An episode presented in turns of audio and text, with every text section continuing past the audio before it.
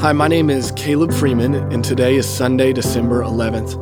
Our scripture reading for today is Luke 1 18 through 20. Zechariah asked the angel, How can I be sure of this?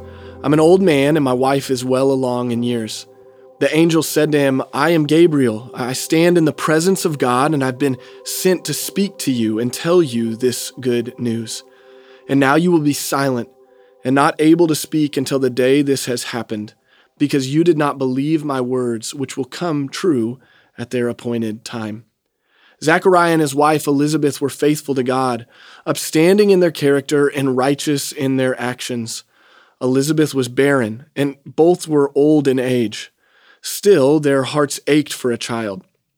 One day, Zechariah, being a priest, entered the temple to burn incense and was met by an unexpected visitor. An angel of the Lord was there and spoke to Zechariah.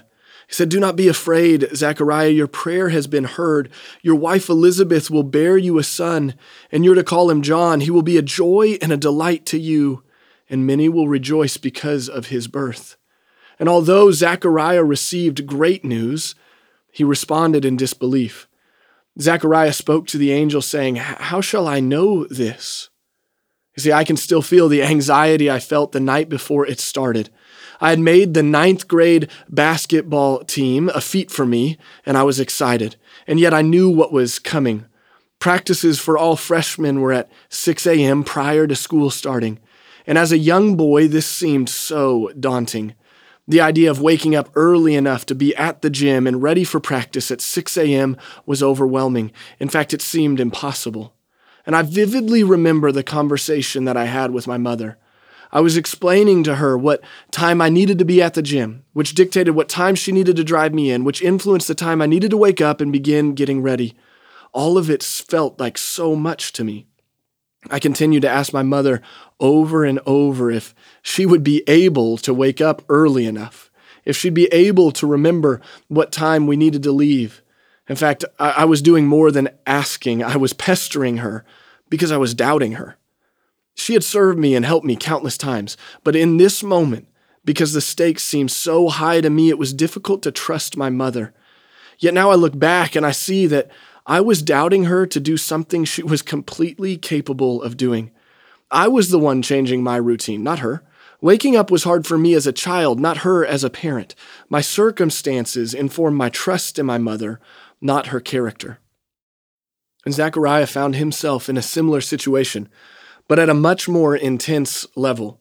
He had always trusted the Lord, he knew his goodness and believed his character. Though when Zechariah heard the news that he would be a father, he found himself doubting.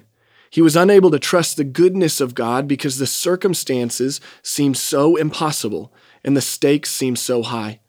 For God, this was simple. It's the creator of the universe, God making Zechariah a father, something he's completely capable of doing.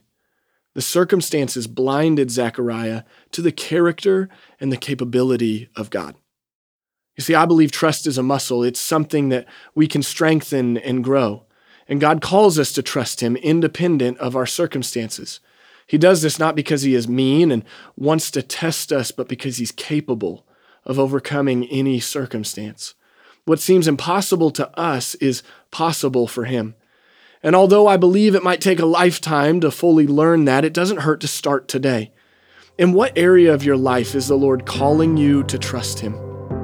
What area of your life is requiring you to flex your trust muscle that you might be strengthened in it?